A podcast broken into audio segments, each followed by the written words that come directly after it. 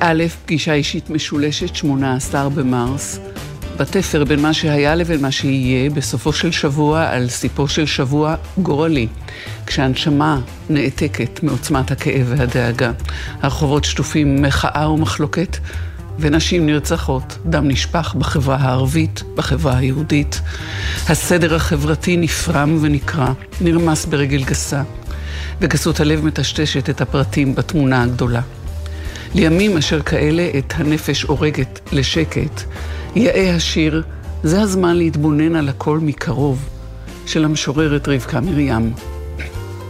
זה הזמן להתבונן על הכל מקרוב, על התא שלפנים התא, על מה שקרוב לאישון כל כך, עד שהעין ממנו נוטה, על העבר שאיננו עובר ונחבא כמו האור שמתחת ציפורן, על חלום שפורץ ממיטה וחי מתנופף על עוברים ושבים כעל תורן, על הלחם שעודנו חיטה, על החיטה שמתמיד היא לחם, על הרחם שבעצמו הוא תינוק, על התינוק שנושא בכל שילך את הרחם, על החופש שאיננו ועל החופש שבכל נותן קול, על הכל שלא זקוק למילה ועל המילה שבורט את הכל.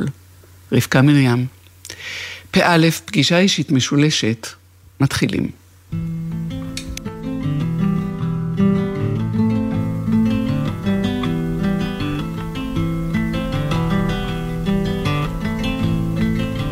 כי שירי הוא בת קול ברוח, נכתבי השלוח,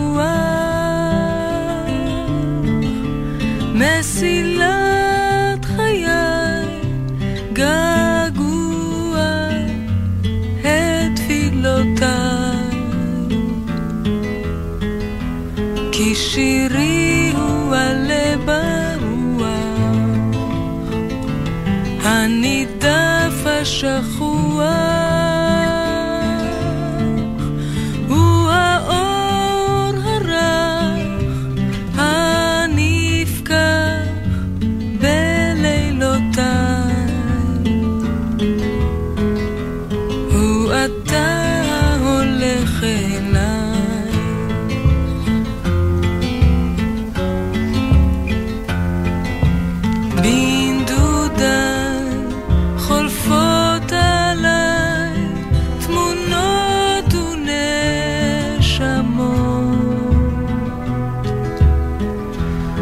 שמות שמות אתה בא והולך אליי.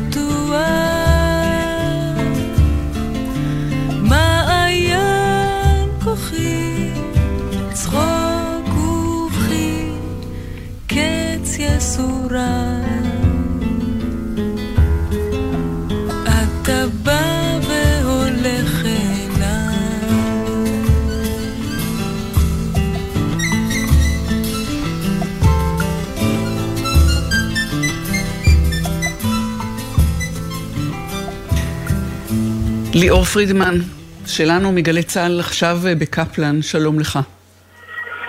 שלום טלי, אנחנו מתחת לבנייני עזריאלי, למגדלי עזריאלי, רחוקים מאוד מהבמה, ללמדך שיש כאן הרבה מאוד אנשים. אנחנו רחוקים מהבמה, אפילו לא יכולים לזהות מדובר, ואיתנו גם בהמוני המפגינים שנדמה שלא מאוד מאוד משנה להם מי עומד על הבמה המרכזית כאן בתומת הרחובות בגין וקפלן ונועם. הם באו להפגין נוכחות, עומדים עם הדגלים שלהם המתנפנפים ברוח. אני עקבתי אחרי תחזית מזג האוויר וחשבתי שאולי הגשם או הטפטוף ירתיע אולי חלק מהמפגינים. זה כרגע לא עושה רושם, לפחות מבחינת המספר שלהם. ובדרך לכאן אנחנו באים לכאן מכיוון מזרח, מכיוון גבעתיים, דרך השלום. כבר ראינו, זאת אומרת, הפעם לא צריך יהיה לחכות הרבה זמן למכתזיות, כיוון שהם כבר שם, יחד עם שוטרי היס"מ, וכרגיל כאן יהיו נאומים במשך שעה, אבל המבחן האמיתי של ההפגנה הזאת, שגם הוא כבר הפך לחלק משגרה ב-11 שבועות המחאה, או מה שיקרה אחר כך, ירידה לאיילון, חסימה, כן או לא, עד כמה המשטרה תכיל את האירוע הזה, או שתאפשר למפגינים לרדת ולחסום לפסק זמן, או שיהיה תרחיש אחר. האם ניכרת, ליאור פרידמן, נוכחות משטרתית מוגברת, וכבר רואים את המערך לקראת השעה שאחרי ההתכנסות? לא ראינו הרבה שוטרים בדרך, ראינו קבוצה של יכול להיות טרנזית, אלה ששוטרי היס"מ באים איתם, אז יש כאן נוכחות שלהם. בכל הירידות לאיילון, ועוד קודם לכן המשאיות הידועות שחוסמות או מנסות לחסום את הדרכים, אבל לא ראינו מעבר לכך משהו שהוא יוצא דופן. ליאור פרידמן, חי מקפלן עכשיו, תודה לך שדיברת איתנו, שלום לך. תודה, תעלה להתראות. ושלום לך פרופסור ערן הלפרין, איש מרכז אקורד והמחלקה לפסיכולוגיה באוניברסיטה העברית. ערב טוב, שבוע טוב. אהלן טלי. אהלן, אז הנה אנחנו שומעים על התכנסות המונית שוב בקפלן, בכל רחבי הארץ, מצפון ועד דרום, כולל גם עימותים שכבר התחילו, למשל בצומת קרקור, הופעלה מכתזית, המונים במודיעין ובמקומות אחרים, בבאר שבע, בהרצליה, וגם בפריפריה הרחוקה יותר. אתה הוא איש מדעי, אתה מומחה בפסיכולוגיה חברתית, עם התמחות ביחסי קונפליקט בין קבוצות, וגם בפסיכולוגיה פוליטית, חוקר את הקשר בין רגשות, חסמים פסיכולוגיים ופתרון סכסוכים, ומרכז אקורד הוא המקום שבו בודקים את היכולת להנגיש ולקדם יחסים שוויוניים, ומכבדים אל קבוצות חברתיות. אתה רואה מה קורה כרגע, ואני דווקא רוצה להתחיל איתך מהפרט, הפסיכולוג שבך. אותה מועקה שמעלה את מספר הפונים לבקשת עזרה נפשית, אותה תחושת דכדוך, בצד התרוממות הרוח שבה, שיוצרת מחאה או יוצר הקונפליקט הזה. אז נכון מאוד, אני חושב שאת הגדרת את זה מצוין. אנחנו בעצם חשים את התחושה שהיא מאוד מאוד אמביוולנטית בקרב חלקים גדולים בציבור, ואני חושב שכשאת מדברת על מועקה גדולה לצד תקווה גדולה, אז באמת צריך להפריד, כי אנחנו מדברים בעיקר על החלק המאוד מאוד גדול בחברה הישראלית היום, שהוא מאוד מוטרד מהניסיון להפיכה משפטית, ואני מדבר בעיקר על האנשים שנמצאים כרגע ברחובות. אני חושב שהמועקה היא ברורה מצד אחד, כי יש דאגה מאוד מאוד גדולה. אני יכול להגיד שבמחקרים שלנו אנחנו מזהים אפילו אלמנטים מסוימים שלא ראינו כמותם מאז תחושות שהיו פה בזמן מלחמת יום כיפור. זאת אומרת, מצב שבו לפחות חלק מהאנשים אומר, אני לא בטוח או אני לא בטוחה שהמדינה או החברה כמו שאני מכיר אותה בכלל תהיה פה בעוד שנה או בעוד שנתיים.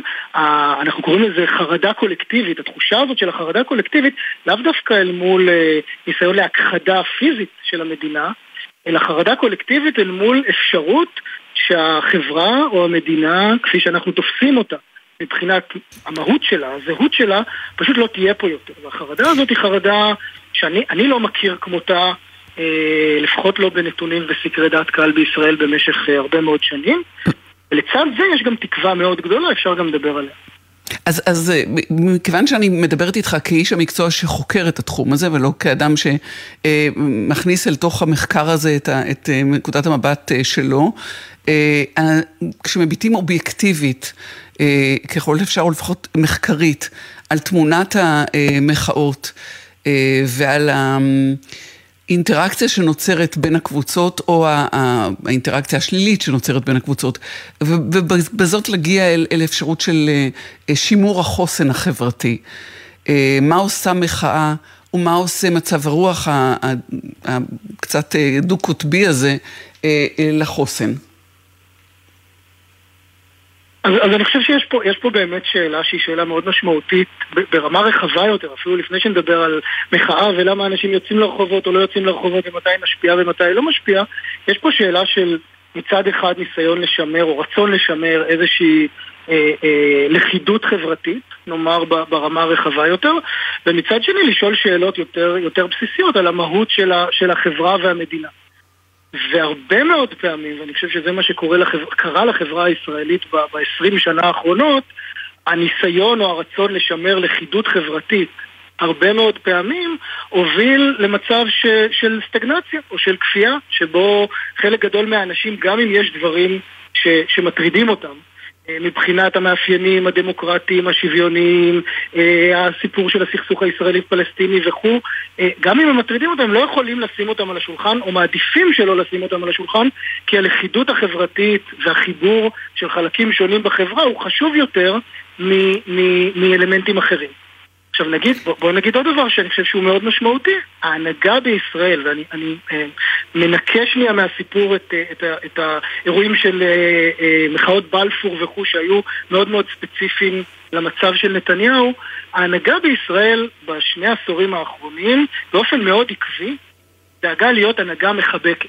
למה אני מתכוון הנהגה מחבקת? ברוב התקופה הזאת השלטון הוא שלטון ימין, אבל ברוב התקופה הזאת שלטון הימין שמבין שהכוח נמצא בידיים שלו, ושהסכסוך הישראלי-פלסטיני כבר לא על השולחן, ושכוחות פחות שוויוניים ויותר גזעניים יכולים לעלות ולהיות משמעותיים בממשלות ישראל, מעדיף לחבק את המרכז-שמאל, להזמין תמיד את אהוד ברק ואת ציפי ליבני ואת בוז'י הרצוג ואת יאיר לפיד ואת בני גנץ לממשלות שלו, כדי לייצר שקט. ובסוף שלטון שיש לו כוח בידיים רוצה שקט. והסיטואציה הנוכחית היא סיטואציה מאוד מאוד ייחודית מבחינת דעת קהל ומבחינת הפסיכולוגיה של דעת הקהל, שבה מסיבות, אני אגיד, כמעט של חוסר שליטה, השלטון פועל נגד עצמו, או ראש הממשלה פועל נגד עצמו, כי האינטרס של שלטון בסיטואציה כזאת היה צריך להתפשר. הוא היה צריך להתפשר כבר מזמן. הוא היה צריך להתפשר כי פשרה יכולה להרגיע את הרחוב, ויכולה לייצר איזשהו שקט מבחינת מה שקורה בדעת הקהל, ולשמר ממשלה שיש לה כוח מאוד מאוד גדול לתקופה ממושכת. ומסיבות שהן סיבות פוליטיות של אינטרסים שונים כאלה ואחרים של קואליציה, הוא בעצם לא מסוגל לעשות את זה. ומכיוון שהוא לא מסוגל לעשות את זה, אז בעצם מוקם עכשיו מחדש בחברה הישראלית המחנה הדמוקרטי. המחנה הדמוקרטי שהיה שקט במשך כל כך הרבה זמן, וזה מה שאנחנו רואים כרגע ברחובות. אז כדי לדבר על הרחובות, בחלק האחרון של שיחתנו הוא השאלה מה באמת מוציא אנשים לרחובות. מהו הדבר שמוציא אותם לרחוב? אז אני חושב כשאנחנו מסתכלים על המחקר בתחום הזה בעולם, יש שלושה דברים מרכזיים שמוציאים אנשים לרחובות. ואנחנו יכולים לראות אותם פה בצורה מאוד מאוד ברורה, ואתה יודע, זה קצת הסבר בדיעבד, אבל במקרה הזה אלו מודלים שאנחנו מכירים אותם עוד לפני האירוע הנוכחי. הדבר הראשון הוא איזושהי תחושה של הפרה מאוד בסיסית של ערך מוסרי משמעותי. ואני חושב שמה שקורה פה לחלק גדול ממה שאני קראתי לו המחנה הדמוקרטי, הוא שהם מרגישים שהחוזה המאוד בסיסי שעליו מושתתת המדינה או החברה בישראל מופר. הפרה של עיקרון מוסרי זה מנוע מאוד מאוד חזק ליציאה לרחובות. הדבר השני הוא כעס. והרגש, אמרת קודם שאני חוקר רגשות, אז באמת הרגש הוא הרגש המשמעותי ביותר שמוציא אנשים לרחובות, הוא כעס וכעס, אנחנו כועסים כשאנחנו אומרים מישהו עושה משהו שהוא לא הוגן, שהוא לא צודק, לא מגיע לנו שיתנהגו אלינו ככה, אנחנו שנתנו כל כך הרבה, לא מגיע לנו שיפגעו בנו בצורה הזאת, וכעס בסוף הוא מנוע מאוד משמעותי לפעולה קולקטיבית, והדבר האחרון, והוא אני חושב מעניין בהקשר הנוכחי, הוא מה שאנחנו קוראים לו אפיקסי או חוללות קבוצתית, זאת אומרת התחושה של הפעולה שלי יש סיכוי אמיתי להשיג תוצאה. ואני חושב שבמקרה הזה תחושת האפיקסי או תחושת החוללות היא יחסית גבוהה, והיא יחסית גבוהה משתי סיבות, אחת מהן זה מחאת בלפור, שיצרה תחושה משמעותית מאוד של הצלחה בקרב חלק מהאנשים לפחות שנמצאים כרגע במחאה, והדבר השני קשור לאופי האנשים שנמצאים כרגע ברחובות. בואו ננסה לחשוב, חלק גדול מהם אנחנו מדברים על הייטקיסטים ואנשים שהיו קצינים בכירים בצבא ואנשים שמובילים חברות עסקיות ואנשים שהאפיקסי או החוללות הבסיסית שלהם בחיים היא גבוהה, אנשים שמאמינים שכשהם נלחמים הם יכולים להשיג את מטרתם. כשאנחנו משלבים תחושה של הפרה של עיקרון מוסרי, עם כעס מאוד גדול, עם אנשים שבאופיים הם אנשים שמאמינים שכשהם פועלים המטרה שלהם תושג, הסיכוי להוציא הרבה אנשים לרחובות ואחר כך גם לייצר תוצאה עולה בצורה משמעותית. אז זהו, פרופסור הלפרין, שאלת השורה התחתונה, האם מחאות, וזה אני שואלת שאלה כללית יותר לגבי היכרותנו את מחאות, תולדות המחאות, מחאות הרחוב בעולם, הם לא תמיד באמת מצליחות להשיג את מטרתן. אנחנו רואים ניסיונות חוזרים ונשנים שלא מביאים לכדי תוצאה. מה יעשה, מהו אותה נקודה ארכימדית שיכולה גם להביא לתוצאה? אם יש כזו. אז קודם כל את צודקת, צריך להגיד שרוב המחאות, רוב הזמן לא משיגות את מטרתם, מהרבה מאוד סיבות. אני חושב שכשאנחנו מסתכלים על המחקר בתחומים האלה, אז הרבה מחקר מדבר על כמות מסוימת של אנשים שצריכה לצאת לרחובות לאורך זמן כדי שמחאה תהיה משפיעה. יש איזה מספר שאחד המחקרים הראה, אם 3.5% מהאוכלוסייה יוצאת לרחוב, אז הסיכוי של מחאה להצליח הוא גדול יותר. אני קצת מפקפק בשאלת המספר. אני חושב שהשאלה היותר גדולה היא מה המחאה משדרת. והמחקרים שלנו בשנים האחרונות מראים שמחאות שמצליחות ברחבי העולם הן מחאות שמצליחות לשדר שני מסרים שיכולים להישמע כסותרים, אבל כשהם עובדים ביחד הם הופכים מחאה למאוד אפקטיבית. האחד זה שהמחאה תתפס כקונסטרוקטיבית, זאת אומרת היא תתפס כבונה, זאת אומרת המוחים רוצים לשפר את המצב של החברה, של המדינה, הם לא באו להרוס פה, ואני חושב שהדוגמה של השימוש בדגלים במחאה הנוכחית הוא חלק מהסיפור של להעביר מסר של מחאה שהיא קונסטרוקטיבית, של אנשים שבאמת באמת אכפת להם. והחלק השני, שמאוד מעניין שהמחאה הנוכחית כבר משתמשת במילה הזאת של שיבוש, כי אנחנו במחקרים שלנו בחמש או שש שנים האחרונות מוצאים שהמחאות האפקטיביות הן מחאות שהצליחו לשדר, אנחנו קוראים לזה באנגלית disruption, זאת הצליחו להעביר מסר לחברה, אנחנו נשבש את החיים, או לממשלה, אנחנו נשבש את החיים פה ברמה שאתם לא תוכלו להמשיך לנהל מדינה או חברה בצורה שגרתית אם לא תיתנו מענה לרצונות שלנו. הכבישים יחסמו, הכלכלה תיפגע, הצבא ייפגע, אנחנו מוכנים לשלם מחיר שהוא מחיר מאוד מאוד משמעותי, אפילו ברמה האישית, כדי שהשיבוש הזה יהיה שיבוש שהוא אפקטיבי, והמחאות המצליחות הם אלה שמצליחות לייצר את האיזון בין מסר שהוא קונסטרוקטיבי, אנחנו בעד החברה, אנחנו בעד המדינה, ומצד שני אנחנו נשבש פה את החיים עד שתיתנו מענה למה שאנחנו מבקשים. זה מעניין כי אלו, זה מה שהמחקרים מראים, וזה גם מה שהמחאה לפחות כרגע מצליחה לעשות בצורה מאוד מרשימה. פרופסור ערן הלפרין, מרכז אקורד והמחלקה לפסיכולוגיה באוניברסיטה העברית, תודה שדיברת איתנו, שבוע טוב שיהיה, שלום לך. תודה תלי, שבוע טוב.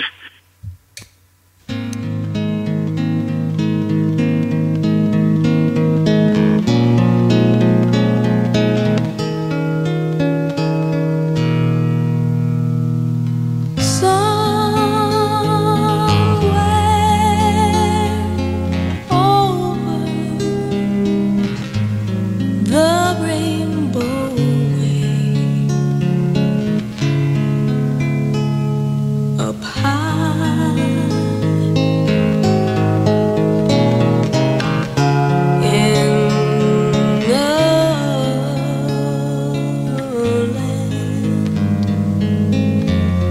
That I heard of once in a lullaby song, where over the rainbow skies are blue.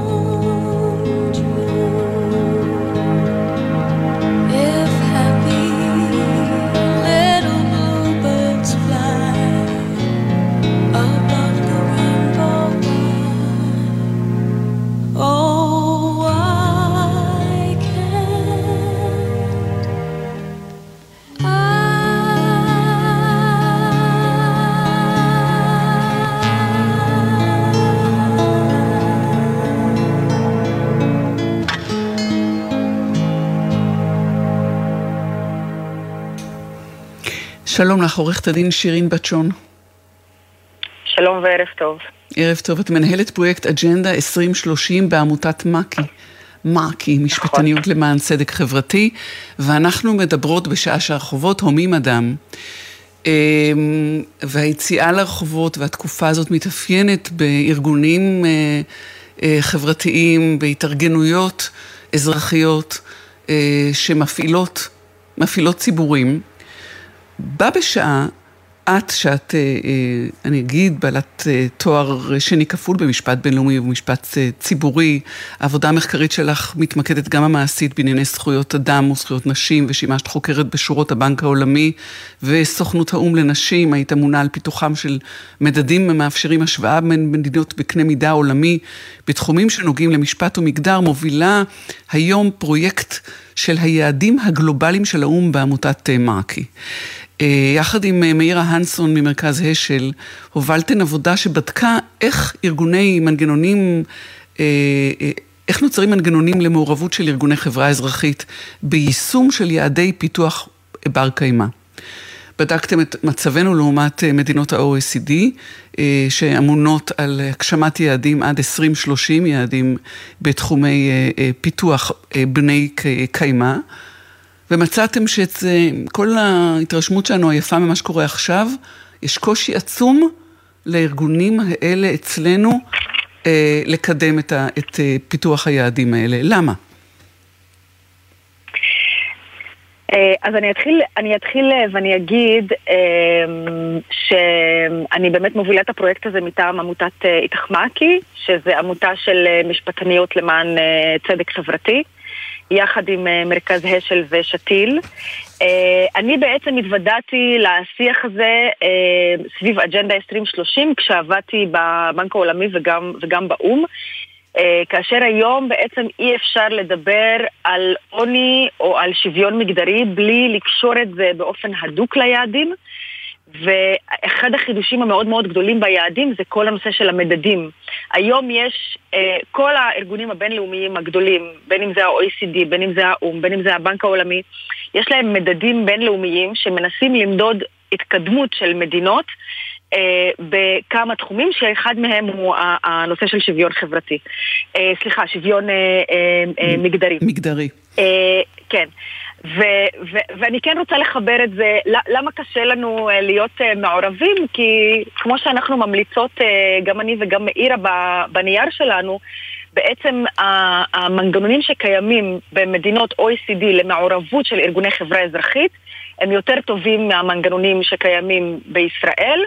החשיבות של מעורבות ארגוני חברה אזרחית היא חשיבות עצומה, כי מדובר בארגונים שהם בעצם מובילים את היישום של האג'נדה, ארגונים שמשמיעים את הקולות של הקבוצות המוחלשות, ארגונים שהרבה פעמים נותנים שירותים לקבוצות המוחלשות, ואחד מהערכים המאוד מאוד מרכזיים באג'נדה 2030 זה הערך שנקרא לא להשאיר אף אחד או אחת מאחור. זאת אומרת, כשהמדינה באה ורוצה לסרטט מדיניות, היא תמיד צריכה לבוא ולהסתכל מי האנשים שהיא לא שמה לב אליהם, מי האנשים שנשארים מאחור, מי האנשים שהם הכי פגיעים, ולכן בעצם החשיבות של הנייר הזה. למעשה מה שאתן אומרות הוא שארגונים של החברה האזרחית לא יכולים לפעול בחלל ריק. הם מוכרחים לפעול במשותף, בגיבוי, עם משרדי ממשלה ומנגנוני התיאום עם משרדי הממשלה אצלנו, ועם הגורמים הרלוונטיים הלא אזרחיים, אלא הממשלתיים, המוסדיים, הם מנגנונים פגומים. אין תוכנית לאומית להגשמת יעדים, רמת המעורבות של פרלמנט, במקרה שלנו של הכנסת, שבמדינות אחרות היא גבוהה מאוד, אצלנו הרמה הזאת היא מאוד נמוכה, וגם הפרמטר הרביעי הוא מידת הרצון הפוליטי ליישום היעדים. אתן אומרות ומוצאות במחקר ההשוואתי שלכן, שבשונה ממדינות שאליהן שוותה ישראל, הארגונים האזרחיים כאן דוחפים יותר מאשר הממשלה או הכנסת רוצים. כן, כן. את יודעת, אני כן רוצה לחבר את זה למה שקורה היום גם סביב ההפגנות וסביב הדיון על הרפורמה, שכבר היום ישראל מדורגת במקום ה-49, מבחינת היישום של היעדים בהשוואה למדינות אחרות. מתוך כמה? מקום 49 מתוך כמה? מתוך כלל המדינות, אנחנו מדברים על 193 מדינות. כן. אבל כשישראל מדורגת במספר 49, מה שזה אומר, ובאמת הסתכלות על שאר המדינות שמדורגות יותר גבוה, היא נמצאת כמעט אחרי כל מדינות ה-OECD. אנחנו מדברות על 40 מדינות שנמצאות בתוך ה-OECD, כשישראל בעצם מדדה אחרי כל המדינות האלה בכל המדדים. ואין שום ספק שהרפורמה בעצם המשפטית צפויה לפגוע עוד יותר בקבוצות מוחלשות, היא צפויה לצמצם את הצד של בג"ץ שהוא שמר הרבה פעמים על זכויות בכל מה שקשור לשוויון, בכל מה שקשור לנשים, בכל מה שקשור לקבוצות מוחלשות, וזה רק מראה בעיניי על איזושהי התעלמות מאג'נדה 2030 ועל ההתעלמות מהמחויבות של ישראל גם בזירה האומית. כי אם ישראל הייתה רוצה לעמוד בהתחייבויות שלה בזירה האומית לאג'נדה 2030, היא לא הייתה נוגעת בזכויות נשים. ואנחנו רואים וכמובן אפרופו מצעד השפחות וכל מה שקורה, שיש חשש מאוד מאוד כבד לפגיעה בזכויות נשים, ואין שום ספק שזה הולך לפגוע בדירוג של ישראל גם ביחס למדינות OECD. האם להערכתך ולהערכת איתך מעקי משפטניות למען צדק חברתי והשל ושתיל, מדובר בזדון או בפשוט רשלנות וחוסר יכולת אצלנו? אנחנו לא מייחסים זדון למדינות, אני חושבת שזה עניין של גם המבנה הפוליטי והמצב הפוליטי. אנחנו מדברות על, אם אני מסתכלת על ישראל ואם אני לוקחת עוד פעם את התחום של זכויות נשים, כי זה התחום המומחיות שלי, גם המצב, גם לפני הדיבור על הרפורמה ולפני הדיבור על הנגיסה בזכויות נשים, המצב של זכויות נשים בישראל הוא לא היה מזהיר. גם בתחום של דיני משפחה, שיש שליטה בעצם של הדינים הדתיים בכל העדות הדתיות. גם הנושא של אלימות, שיש באמת חוסרים גדולים במענים של מניעתיים בעצם כדי להגן על נשים. אנחנו רואות אישה שהרשויות ידעו שהיא הייתה מאוימת לפני כמה ימים, שנרצחה. נשים ערביות נרצחות כל הזמן, גם כאשר המשטרה בעצם מודעת לזה שהן מאוימות, וגם כשיש תוכניות חומש וכשיש תוכניות לאומיות כדי למגר את התופעה של האלימות, בסוף יש בעיה בתקצוב והן לא מתוקצבות, וזה מה שמבקר המדינה אומר. ואני לא חושבת שזה עניין של זדון, אני פשוט חושבת שזה צריך רצון פוליטי יותר חזק כדי בעצם ליישם את העניין הזה, כדי לדאוג לייצוג שוויוני של נשים. ובישראל, אם אני מסתכלת אפילו על הדוח של ישראל לפורום שעוסק באג'נדה 2030, יש דגש מאוד גדול על טכנולוגיה ועל חדשנות, אבל כל הנושאים החברתיים כמו עוני, כמו שוויון מגדרי, הם נדחקים הצידה, וחבל שזה ככה. אני שואלת עורכת הדין שירין בטשון, לגבי, את אומרת אין רצון פוליטי, אבל מה שמניע רצון פוליטי, הרי זה בסופו של דבר מה שהפוליטיקאים מבינים שהציבור מצפה מהם. יש פה איזון הדדי. והאם ייתכן שפשוט החברה הישראלית לא מספיק ערה ודורשת ומייצרת על ידי כך רצון פוליטי? כן. יכול להיות שהחברה צריכה ללחוץ יותר כדי שהאג'נדות האלה באמת יקודמו. אני לא כל כך יודעת לענות לך על השאלה הזאת. אני מומחית בענייני משפט, אני ראיתי מה שקורה בזירה האומית, אני יודעת שיש פער מאוד גדול בישראל בין החקיקה לבין הפרקטיקה, אבל אין שום ספק שלציבור יש תפקיד מאוד מאוד קריטי, ובגלל זה גם אנחנו פה, ארגוני חברה אזרחית באמת משמיעים את הקולות של הקבוצות המודרות. אנחנו יודעות מה עובר על האנשים המאוימות ועל אנשים שחיות באלימות. אנחנו יודעות מה קורה בעצם כשבג"ץ לא יוכל להתערב כדי להגן על זכויות של קבוצות מוחלשות, ולכן אנחנו גם פה משמיעות את הקול המאוד מאוד חזק הזה בעד יישום אג'נדה 2030, ובאמת כמו שאמרת, אחד הדברים שגם אנחנו מצביעים עליהם בדוח זה שאנחנו הארגונים בעצם אלה שמחזיקים את הדגל של השמירה על הזכויות החברתיות, כשהמדינה לא כל כך שם בשיח הזה.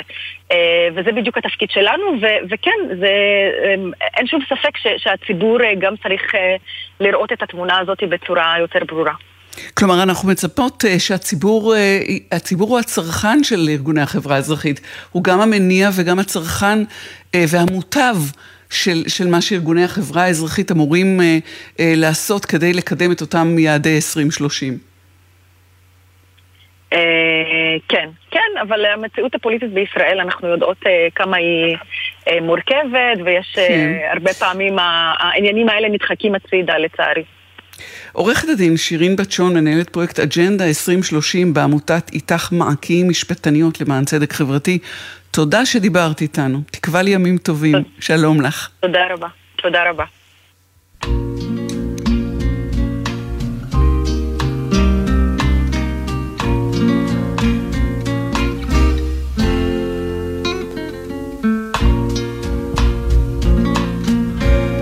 The shadow of your smile when you are gone will color all my dreams and light the dawn. Look into my eyes, my love, and see all the lovely things you are to me. How wistful little star was far too high. A teardrop kissed your lips, and so did I. Now will I remember spring, all the joy that love can bring. I will be remembering the shadow of your smile.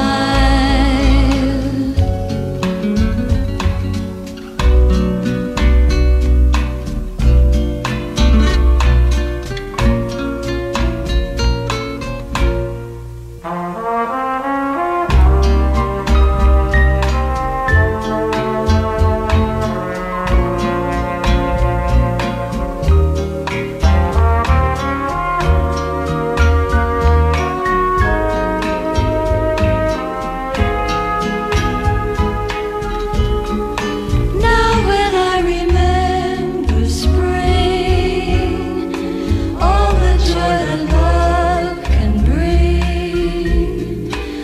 I will be remembering the shadow of your smile. The shadow of your smile, the shadow of your smile, the shadow of your smile. לפני סיום קצת פרספקטיבה היסטורית, בימים אלה בהן אמרנו מעמדן של נשים והחובה להתנגד לדיכוי נשים בהקשר של בליץ החקיקה עומדים על הפרק כשהמאה ה-21 בעשור השלישי שלה מאיימת להשיג אחור, הישגים המיוחסים לתהליך ארוך בין עשרות ואולי למעלה מ100 שנה, תלוי איך וממתי סופרים. קחו 10 מאות לאחור, אל המאה ה-11 והמאה ה-12, אל חשכת ימי הביניים, ותמצאו שם את אנה קומננה. שלום לך פרופסור איריס שגריר מהמחלקה להיסטוריה, פילוסופיה ומדעי היהדות באוניברסיטה הפתוחה, חוקרת ימי הביניים, ערב טוב לך. שלום, ערב טוב. אז אנחנו מדברות באנה קומננה, האישה ההיסטוריונית הראשונה, מחברת האפוס אלכסיאדה, שהוא, אם להגדיר אותו ב5 מילים, תיעוד התנגשות תרבויות בתקופת השלטון הביזנטי, אל מול הכוח המוסלמי שעולה. אני אוסיף דמות מרתקת מעין כמותה, שמצאתי אותה ברשימה שלך בתרבות וספרות לפני חצי שנה. אז יופי שאנחנו נפגשות. נכון, משמח מאוד, ואת רואה שיש גם אור בחשכת ימי הביניים. שזה מרתק לגלות כשלעצמו, גם בקונטקסט של הימים האלה. הספר אבל בואי נדבר על האישה, על אנה קומננה, הבאמת מדהימה הזאת. תני לנו, למי שלא קרא, לא את מאמרך, בוודאי לא את הספר, תיאור של מי זו אנה קומננה הזו. אז אנה קומננה הייתה נסיכה, היא הייתה ביתו של הקיסר הביזנטי אלכסיוס קומננוס הראשון, אלכסיוס הראשון. היא הייתה אישה חכמה, מלומדת, בילדותה בנעוריה, היא זכתה לחינוך יוצא דופן ביחס לבנות גילה ולבנות מינה, ובנוסף לכך היא הייתה עדה לאירועים הרי גורל בתקופת מלכותו של אביה, בתקופת שלטונו של אביה, כולל מה שאנחנו מכירים כמסע הצלב הראשון שעבר דרך עיר הבירה של ביזנטיון, ובשנותיה המאוחרות היא הפכה להיות היסטוריונית, ככה בסביבות שנות ה-50 שלה, כשהיא יושבת לבדה אחרי שאביה מת ובעלה מת, והיא יושבת לבדה במנזר, ספק מנזר, ספק בית מבודד, וכותבת את זיכרונותיה, כשהיא באמת מודעת לגודל המשימה שהיא לוקחת על עצמה. היא מתארת אירועים באמת מאוד מאוד חשובים שהתרחשו כשהיא הייתה ילדה, אבל היא זוכרת אותם היטב, היא יצאה לשדות הקרב עם אביה ועם אימה, והאויבים של הקיסרות הביזנטית בתקופה הזאת הם לא רק המוסלמים שבאים ממזרח, זה גם הצלבנים שהם רואים בהם אויבים שבאים ממערב, זה גם הבולגרים, זה גם הנורמנים מדרום איטליה. ובעצם אבא שלה עולה לשלטון בתקופה של משבר באימפריה, ולזכותו יאמר שהוא מקים את האימפריה על הרגליים, כך שהוא באמת בעל זכויות, ואם היא מעריצה אותו מאוד וזה מתבטא בחיבור שלה, יש הרבה על מה להריץ אותו. אז הספר הוא ספר באמת היסטורי, בין 15 ספרים, פרקים, שערים, כפי שזה בנוי, שי אשל הוא מי שתרגם אותו וגם כתב לו פתיחה מרתקת, וכל המידע סביב האירוע הנדיר הזה, והוא אכן נדיר, כי היא ההיסטוריונית הראשונה, ואפשר לומר, יחידה למשך שנים רבות?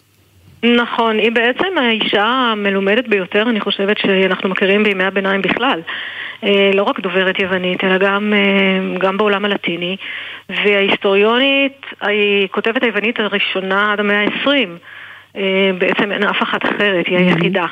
והיא, הודות להשכלה שהיא רכשה בילדותה ובנעוריה, הוריה אומנם התנגדו שהיא תלמד את כל הדברים שהיא למדה. היא בעצם הייתה אמורה לקבל חינוך של קריאה כזו בברית החדשה, בחיי קדושים, ובעיקר לעסוק בגינוני ארמון, גינוני חצר, וללמוד את כל הדברים האלה.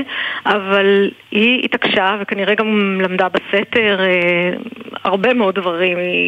היו לה מורים לספרות, לפילוסופיה קלאסית, להיסטוריה קלאסית, מתמטיקה, אסטרונומיה, אפילו רפואה. כשאבא שלה עומד למות, היא בודקת לו את הדופק. היא באמת רכשה השכלה יוצאת דופן, והספר שהיא כותבת, זה 500 עמודים ביוונית, זה ספר שהוא בנוי על פי מודלים קלאסיים של כתיבה. זאת אומרת, כשאת באה לתאר מלחמה, אז את מתארת את המלחמות העתיקות, אבל עם השיוך לזמננו. אז היא באמת מאוד מאוד מחויבת למודלים הקלאסיים, ובכלל המחויבות שלה לכמה זהויות מאוד בולטת בכתיבה, גם לזהותה כהיסטוריונית, היא מחויבת לאמת, גם כנסיכה ביזנטית, היא קוראת לעצמה נסיכת ארגמן, היא נולדה בחדר הארגמן, ואפשר לומר, התנשאות הקיסרית שלה מאוד בולטת, כל מי שמקיף את האימפריה הביזנטית זה ברברים, ורק הביזנטים מלומדים. וכמובן ההיבט המגדרי. ההיבט המגדרי, זאת אומרת, היא בהחלט מודעת למקומה הייחודי, לקולה הייחודי, היא עושה דברים שרק גברים עשו, לראיין גנרלים על מבצעים צבאיים, היא עוזבת את הבית כדי להשיג מידע, היא הולכת ומראיינת גברים שהיא לא קשורה אליהם, היא יוצאת למבצעים, בכלל יוצאת מהבית, זאת אומרת, היא עושה דברים שרק גברים עשו, אבל מצד שני אנחנו רואים גם את הזהות הנשית, או לפחות את איך שהזהות הנשית שלה נתפסת, בפרצי בכי שיש לה. זאת אומרת, היא אומרת, אני לא רק היסטוריונית שכותבת את האמת, אני לא רק מעריצה את אבא שלי, אלא אני גם, יש לי רגשות, ואני נפגעתי, וכואב לי. זאת אומרת, הדמות הנשית הזאת מתפרצת מהכתיבה שלה מדי פעם. שזה דווקא בעיניי מקור של עוצמה, לא גילוי של חולשה. היא באופן כה מודרני, היא מודעת למי שהיא, בפוליטיקה של זהויות, היא בקיאה לחלוטין בזה שהיא אישה, היא חושבת כאישה, היא מגיבה כאישה, והיא לא מתנצלת על זה, ושלוש נשים מרכזיות בחייה, והזכרת את הידע הרב שיש לה, היא מקבלת, ויש פה איזשהו פרדוקס, היא מקבלת את זה ממי שאמורה להיות החותנת שלה, מי שמיועד להינסה לה, היא ב9, כשיש לה כבר חתן מיועד, הוא נהרג, אבל היא עוברת אל ביתה, וזו חותנתה לעתיד, מאפשרת לה את כל הדברים האלה, ידע מאוד משמעותי בחיים שלה. זאת אומרת, מתוך תפיסה של אישה כחפץ מגיל 9, שכבר מיועד לנישואים, שזה דבר אחד, וגם מתוך זה שהזכרת שהיא נולדה בחדר הארגמן, זאת אומרת, היא נועדה להיות הקיסרית, אבל היא לעולם לא תוכל להיות זאת, כי היא אישה, היא יוצאת עוצמתה כאישה. והידע שהיא צוברת, זה החותנת שלה, זה כמעט חותנת שלה, זו אימא שלה וסבתא שלה, כל אחת מהן דמויות מרתקות, זה לקרוא את זה, וזה לקרוא משהו אני בא לי להגיד מודרני, אבל לא, זה פשוט מעיד שההיסטוריה מלאה בכל מיני דברים שהם המין האנושי. ההרצה שלה באמת לדמות שהזכרת, החותנתה לעתיד, שלא הייתה בסופו של דבר, כי הילד הזה מת בגיל צעיר, אבל היא מתארת אותה באמת במילים כל כך יפות, היא כותבת עליה שהיא הייתה גבוהה כעץ ברוש, גופה לבן כשלג, פניה לא היו עגולות לחלוטין, אך צבען דמה כשתי טיפות לפרח אביבי או ורד.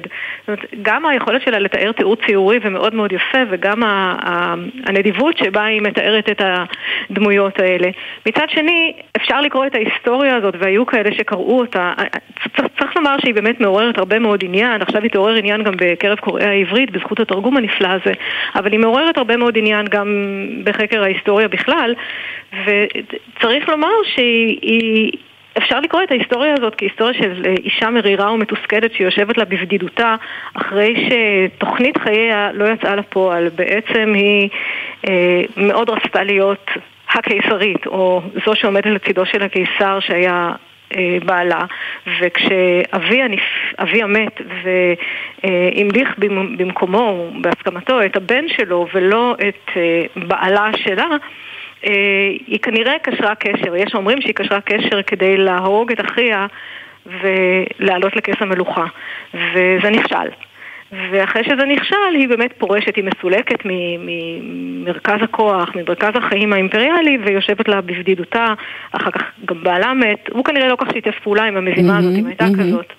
אבל אפשר גם לראות אותה כדמות חורשת מזימות, ששאפה לכוח, שרצתה להיות במרכז העניינים. זה יופי, זאת אומרת, זה שוב מהמקום של אדם ולא אישה שלא מצופה ממנה, שלמרות שנשים אנחנו יודעות גם בהיסטוריה את התככים מאחורי הקלעים, גם נשות ובנות קיסרים ושליטים. יש משהו מאוד מאוד מושך ומרתק גם במה שאת כתבת על זה, וגם אני בסופו של דבר הגעתי לקרוא את הספר עצמו, אני מודה שלא הגעתי עדיין אל סופו, וזה מפתיע בכמה רב תחומי זה. וכן אני רוצה לחזור אל העניין המגדרי ולשאול אותך כהיסטוריונית על שאלת הכתיבה היסטורית מנקודת מבט של אישה. מה המשמעות של זה? נזכיר רק שראיתי איפשהו שהיו שטענו שבכלל זה לא היא, אלא היא המשיכה את אלכסיאד מחיבור לא גמור של בעלה. זאת אומרת, כבר רצו לקחת לה גם את הקרדיט, כי מי יעלה לדעת שאישה יכולה לעשות את כל הדבר הזה? כן, אבל זה סברה שהיא אין לה רגליים. את צודקת לגמרי שהיא בעצם מציגה את עצמה וגם את הנשים המקיפות אותה כנשים פועלות. הן לא נשים פסיביות, הן לא נשים חלשות. היא גם אומרת על הסבתא שלה שהיה לה ראש של מלך, שהיא יכלה לנהל את ענייני המדינה. זאת אומרת, אם אנחנו מדמיינים את האישה הימי ביניימית, או אישה בכלל כדמות חלשה שמובלת ולא מובילה, כאן יש לנו לפנינו באמת אישה שהיא מאוד שאפתנית.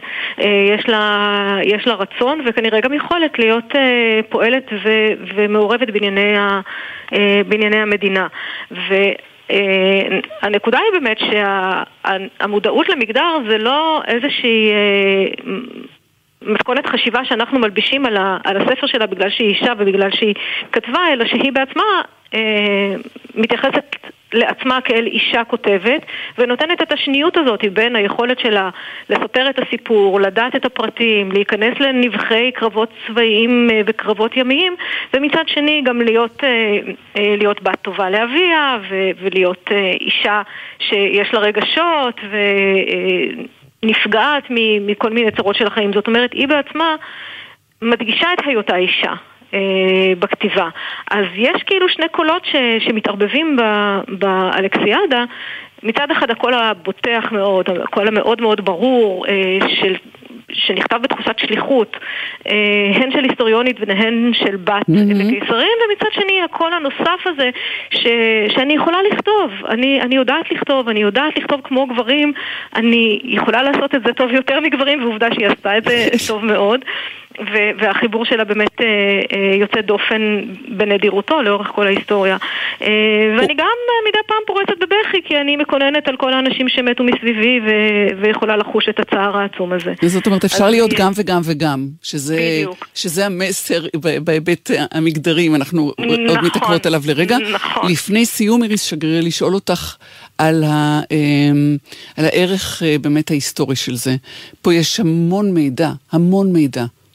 נכון, המון מידע, חלק מהמידע שהיא מביאה לא מגיע אלינו ממקורות אחרים. אנחנו כהיסטוריונים תמיד שואפים לאמת אירועים ועובדות וסיפורים היסטוריים ביותר ממקור אחד, כמו שצריך לעשות בכל דבר גם כיום. וכאן באמת יש הרבה דברים שמגיעים ממנה בלבד, גם תיאורים שקשורים באמת במסע הצלב הראשון והדרך שבה הוא נתפס על ידי הקיסרות הרומית המזרחית או הקיסרות הביזנטית, וגם הדמויות הפועלות שהיא מתארת אותן באופן ציורי מאוד מאוד מפורט, וגם קרבות שאנחנו לא יודעים את הפרטים שלהם. אז כן, יש לזה ערך היסטורי מאוד מאוד גדול, ואני כמי שמלמדת היסטוריה בהחלט משתמשת בתיאורים הללו ובמידע שהיא מביאה כדי להעשיר את המבט על אירועים שאנחנו מכירים מימי הביניים. כך שהיא באמת גם מקור היסטורי נהדר, אבל גם כתיבה שכיף לקרוא אותה ולדעת שזאת אישה שעמדה מאחורי כל הלמדנות הזאת. פרופסור איריס שגריר, המחלקה להיסטוריה, פילוסופיה ומדעי היהדות באוניברסיטה הפתוחה, חוקרת ימי הביניים. תודה שדיברת איתנו. שבוע טוב שיהיה. שבוע טוב, תודה רבה. שלום.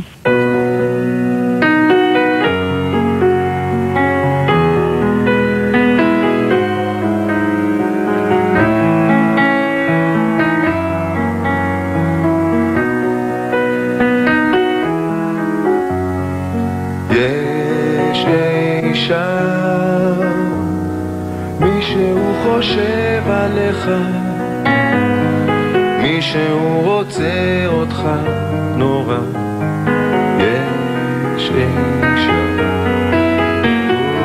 יש אישה, מי שהוא חולם עליך, מי שהוא אוהב אותך כל כך, יש אישה. אז אל תבכי הלילה, ראשך אני חיכה, כוכב נופל מאיר את לילך, שואל לאן, ומה תבקשי מלמעלה, אם זה אותי אז הנה אני שלך מזמן. את התוכנית הזאת ערכו איתי והפיקו עומר נותקביץ' וורדי שפר. באולפן הייתה טליה בנון צור, הטכנאי היה אוריה גסי, בפיקוח מיכאל אבו. אני טלי ליפקין שחק, שבוע טוב לכם כולכם, היו שלום.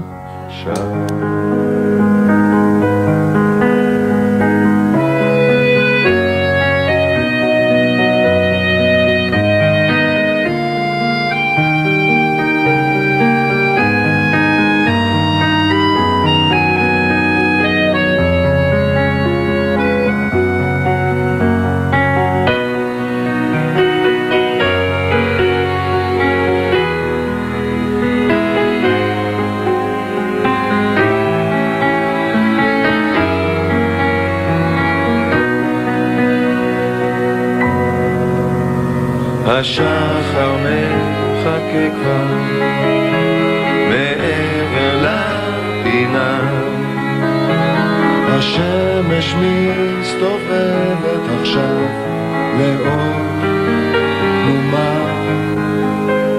אני מסתכל על חלומך, את חלומך מלטפת קרן אור. מה נשמע, נשמע סוף השבוע, העיד של החיילים, גלי צהל כל הזמן. ארגון המורים הוא הבית של מורי החינוך העל יסודי. חפשו בגוגל, ניפגש ב-12. מגיש ארגון המורים העל יסודיים. אתם מאזינים